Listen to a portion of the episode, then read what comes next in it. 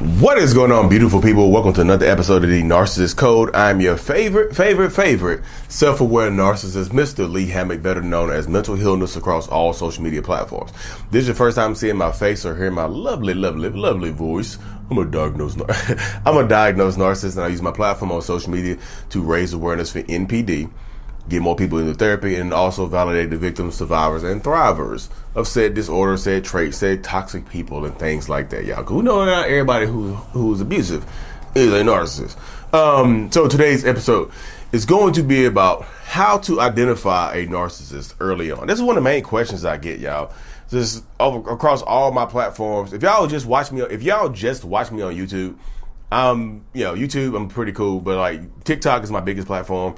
I have over a million people that follow me on TikTok, and I have Facebook, and I also have you know Instagram, and I also have Twitter. So I I get a lot of questions on a lot of different platforms, and uh, my email is always open to y'all. So I get emails and stuff like that too. So this is one of the most asked question across the pretty much across the board.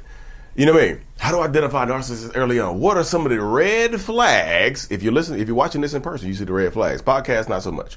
Um, what are some of the red flags that people experience when you're dealing with narcissistic people? What are the red flags? Lee, tell us the red flags.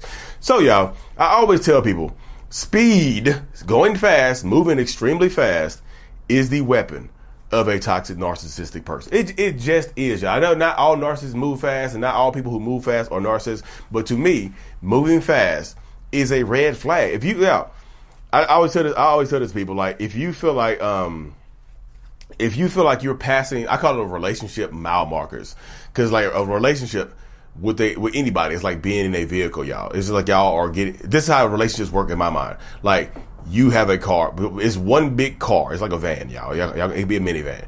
You are one of y'all is driving.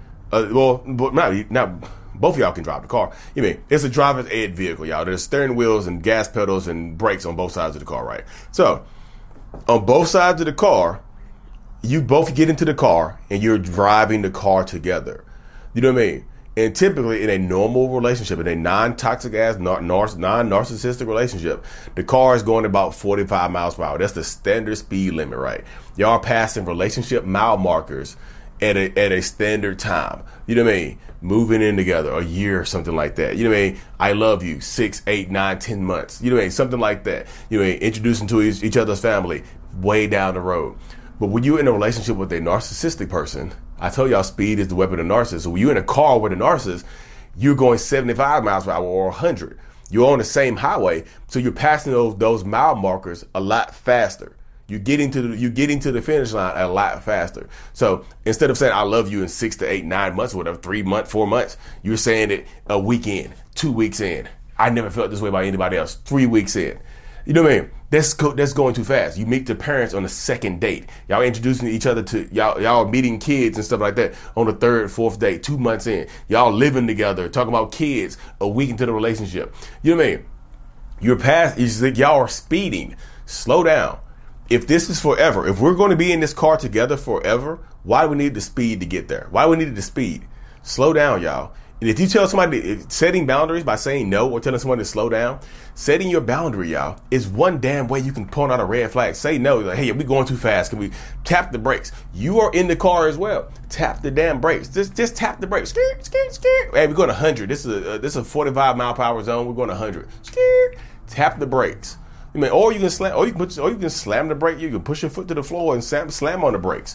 Whatever makes you feel most comfortable, do that, y'all. Because so many people give in to toxic narcissistic people and allow them to drive the car with their hands off the steering wheel, then you lose.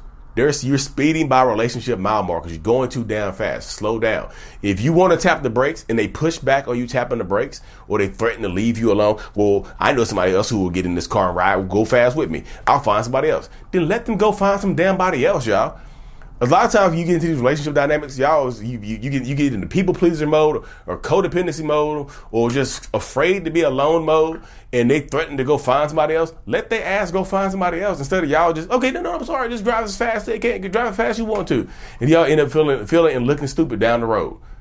You mean your hair blown, like the, the window, you got the windows down in the car, your hair done blown everywhere. Slow down, y'all. That's just the easiest way to do it. Slow down, y'all Another way to spot another way to spot a narcissistic or toxic person early on. The overt ones are not so hard to spot, y'all. Typically, overt narcissistic people make typically center the conversation around themselves.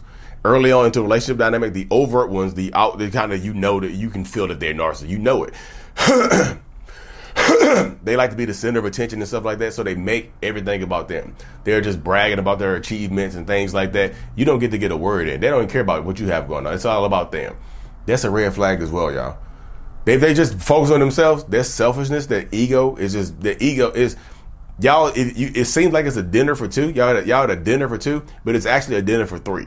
You, that person, and their ego. Their ego is sitting right beside them, loud as hell, just beating on the table, beating on their chest or whatever, making loud noises and telling you, telling you how far or how good they are, how many people want them, how much money they got, whatever. That's those are the easy ones to spot, y'all. The covert ones, not so much so. The covert ones, like myself, make it about you. Make it, yeah, make it all about you. I'm a great listener. And you, you and typically when you, when you deal with people who, when, you, when I deal with people who are not used to being listened to, it's just easy. It's easier that way. All you do is listen. They'll like if I you get it gets to the point where covert narcissistic people will just allow you to just overshare. If you overshare, you lose. I'm just I'm just telling you you just sharing trauma on the first day. Y'all, y'all at Red Lobster cracking, uh, cracking, uh, cracking lobsters open and cracking open your hearts and spilling trauma all over, trauma dumping all over the table. You know what I mean? but guess what? That covert narcissistic person is sharing minimal information with you. You're just opening up the the, the treasure your, your treasure treasure treasure chest of trauma they just sitting over there giving you bare minimum answers, giving yes or no's, just surface level stuff. You done dug deep. You done you you're you, you know, you're you're at the crust of the earth deep into your life, telling them about your childhood, what your ex has done wrong to you. You know, you're giving them the blueprint to manipulate you with. That's you know when I tell people that's could be red flaggy if they're making it all about you. They're not if they're not sharing things with you that you're sharing things with them. That's red flaggy, y'all. Oversharing and there, if oversharing and undersharing, you have to make sure it's equal sharing of information, y'all. Equal back and forth. You're not just dumping on them and they're just taking it in and give you back minimal information or sharing minimal things with you. How's it? Yeah, how does it work at all? That doesn't work for anybody. I'm just like that doesn't. How, how does it work for anybody in any situation? It doesn't. So as I tell people in these situations, you have to be, you have to take hold in these situations and like make sure there's equal information distribution. Slow it down. You, you feel like you're oversharing, well, I, I, Lee, I can't help but overshare. Well, you can't help but be in a toxic relationship to take advantage of. You need to slow down. I can't help it. Oh, okay, cool. It does, yeah, cool. I'm just telling you what y'all need to do to slow yourselves down. You know what I mean? And typically, the narcissistic people, not all of them, y'all. This is my this is my last little bit of relationship advice right here. Leave on the at the first violation, y'all if they catch you in the, if you catch them in a lie, if you catch them being deceptive, if you catch them gaslighting you or manipulating you later on, leave at the first damn instance. You just leave. You don't have like, giving people second chances so early on, y'all. It don't make that that right there don't make sense to me. If you have a horrible first date, right, where that person just they are not your type, and they beg and plead for you to get them a second date, why would you give them a second date so they can act? So the first date they showed you who they were. Now the second one, you give them a chance to manipulate you with. The second date, is, of course, the second date is typically going to go better because now they're not going to act how they how they normally act. They're going to change their whole whole personality up and start to mirror you. You know what I mean? And that could be another red flag early on too. If y'all have too much in common, y'all, no two people are alike on this planet, y'all. If y'all have too much in common, where you're telling them your likes and dislikes, and they're saying the same thing back to you, then no, no, no, no, no, no. If they ask the question, what are you looking for in a significant other? No, no, no, no, no, no. That's a red flag. Don't answer that question, yeah. Oh, I look for what I look for. I look for what I like. You know what I mean? I don't like to tell people because uh, I look for honesty and, tr- and truth. You don't have the surface level. You don't have to go. If they, if somebody asks you, what are you looking for in a significant other? You do not answer that question with specificity, y'all. Once you give them a specific answer of what you're looking for, they just become that or they just avoid the things that you're not looking for. Stop giving people the blueprint to manipulate you with. What are you looking for in a significant other is a leading manipulative question. What are you looking for in a significant other? Oh, I'm looking for uh, I'm looking for somebody who likes this, who likes that, likes that. Oh, guess what? I like all those things. Ha ha ha.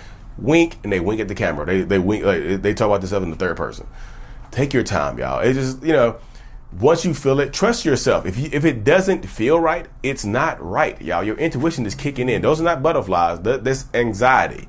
You know what I mean? That's danger. Your your your dangerous your dangerous uh, sensors in your body are shooting off. Those, those are not butterflies. That's danger that's going on inside of your body. So slow yourself down, protect yourself, and trust your damn intuition, y'all. Let me wrap this thing up shortly, y'all. Y'all know, I see, y'all see the shirt. The brand is still alive and well. I love me. The self love brand is available right now. Um, I'm brave. I'm aware. I'm resilient. Look, the link is in the description of every video I do. You know, thank y'all for whoever purchased so far. Thank y'all so much for the support. I, it's unbelievable. Um, thank y'all. Um, anyways, y'all like and subscribe for more. And as always, mental healness out. Peace.